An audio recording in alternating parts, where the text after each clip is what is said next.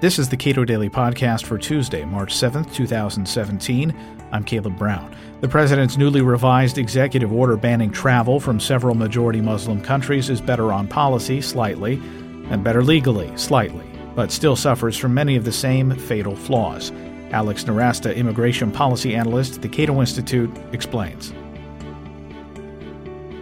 Facing a court challenge, Donald Trump withdrew his original uh, executive order uh, banning travel to the United States from seven majority Muslim countries. Now it is six plus part of one, right? That's right. It's six uh, six countries: uh, Iran, Syria, Yemen, Somalia, Sudan, and Libya. They dropped from the list of Iraq. Uh, their claim was that the Iraqi government has improved its security vetting procedures and its security databases to allow the United States to better vet uh, travelers as well as refugees coming from Iraq. Is part of that just the fact that so many people in Iraq did such mighty service to the United States uh, during the Iraq War? Yes, and the American defense establishment knows that. The Department of Defense knows how many of these people, many of them served with them in Iraq for many years. And who they are. And who they are, and how much they risk their lives, and how their lives are in danger uh, in Iraq. So the personal ties in the defense establishment, no doubt, uh, helped convince the Trump White House that banning Iraqis was not a good move. What other changes are there? Uh, the other changes are fairly minor. Um, changes in terms of timing, how long certain countries are on these lists. Um, changes in terms of if you already have your visa or your green card, then you are allowed to come to the United States. It is just a ban on the issuance of those going forward for a certain period of time. Because if you recall, for the last issuance of the executive order, it affected people who were in transit to the United States, saying that they were blocked. So this is a much sort of smoother, clearer rollout that is consistent with the rest of American norms and traditions of enforcing laws. How does this uh, deal with the problem, uh, if you want to look at it that way, of the Immigration Act from the 60s? So it doesn't really address that at all. It just assumes that the executive order is lawful and the president has the power based on the 1952 Act, uh, Immigration Nationality Act. Uh, there is a lot of evidence, as my colleague David Bier has written, that the Immigration Act of 1965, however, contains a provision preventing the president from discriminating based on national origin. So that issue has not been resolved at all, and that will still continue to be a court battle. And court cases. Uh, presumably because uh, he withdrew the order. Some court cases were rendered null and void, but has new action already begun? Uh, new action, new court cases have not been filed yet, but they sh- will uh, very rapidly. The problem, of course, is finding people uh, who are aggrieved in the United States by this. Uh, and they'll be able to find some who have standing, who have been hurt. Um, but it was a lot easier last time because you had people who already had their visas who were being blocked at uh, the borders or had their green cards and they were overseas from one of these countries. So those types of problems have been eliminated with this executive order, but the other ones remain and will be litigated shortly. There are nearly two dozen steps for somebody who is a refugee to get to the United States and be accepted into the United States. How does this affect somebody who was it at, say, step three? So the refugee process was halted temporarily after 9 11 to make sure there was more vetting, sort of a similar process. And it took years, um, almost a decade, to get up to the pre 9 11 annual numbers for the process to recover enough that the annual number of people was up to where it was prior to 9 11. So we can suspect that it will take many, many years after the refugee portion of this goes into effect for it to reach up to the 50,000 maximum that is supposed to be, um, according to the new executive order. I mean, recall in 2017 one of the last actions of the Obama administration was that we were going to accept 110,000 refugees.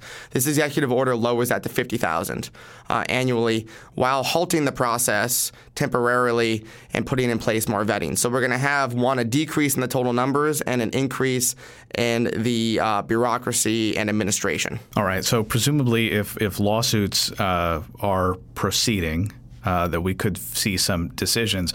Would those decisions issued by courts largely be for the same reasons that they were issued, like in uh, in California uh, earlier last month? Uh, very similar because the intent of this, I mean, the statements in support of this type of ban or this type of executive order before uh, still stand. Uh, that it's sort of a Muslim order, that it's intending to block certain people due to certain religious beliefs, etc. That's still all out there. That's still going to be relevant. The issue about whether this violates the Immigration Act of 1965 is still relevant. The only thing that really is affected by this is that you have current people in the U.S. who have green cards or visas who are not affected by this anymore. So it's going to be harder to find people who have standing. Um, but given the breadth of this, um, they will be able to find some. It's just going to be harder. What has the Trump administration's Department of Homeland Security said about uh, these countries in question? So there was an intelligence assessment that was done about the uh, risks of terrorism from foreign born folks on U.S. soil. And what they found is that the typical person who sort of radicalizes and is either indicted or killed or tries to travel abroad and t- uh, to commit terrorism uh, has lived in the United States for over a decade and entered when they were a minor. So this type of security ban or this type of immigration ban or extreme vetting uh, put in place will really do nothing to address those types of concerns. I can remember uh, Donald Trump doing an interview during the campaign, and he said we need to stop. Uh, allowing people from certain countries into the United States. And I think his line was, until we figure out what's going on. So, what are the justifications that he's offered since then uh, uh, for maintaining this travel ban for countries that haven't produced anybody who's uh, committed a terrorist act in the United States for a very long time. That's right. He uh, uses specifically in the executive order the example of two Iraqi refugees uh, by the names of Alwan and Hamadi.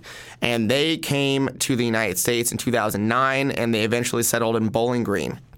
And uh, this is the origin of the infamous Bowling Green massacre that didn't happen. So these two folks, uh, due to FBI sting operations, uh, thought they were sending tens of thousands of dollars to uh, Iraqi insurgents to kill Americans overseas. They also thought they were sending them weapons such as Stinger missiles and machine guns to these folks overseas. And they were eventually arrested in 2011 um, and pled guilty to numerous charges of trying to commit terrorism abroad or trying to give material support to terrorists abroad to kill Americans overseas. They were not charged with a single terrorist offense of trying to commit an attack domestically. All the U.S. attorneys involved say that. All of the charges, none of them had to do with planning a terrorist attack domestically.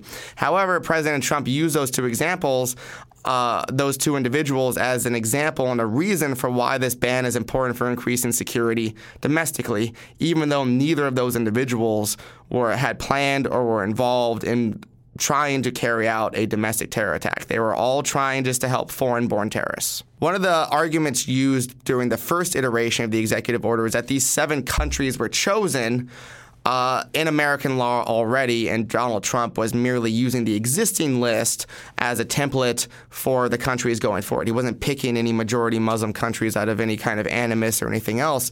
Well, in the second iteration of the executive order, he dropped one of those countries. He dropped Iraq because supposedly Iraq has improved its security procedures. But that definitely destroys the argument that he's using pre existing lists because he's picking and choosing from these lists which countries to include on his ban.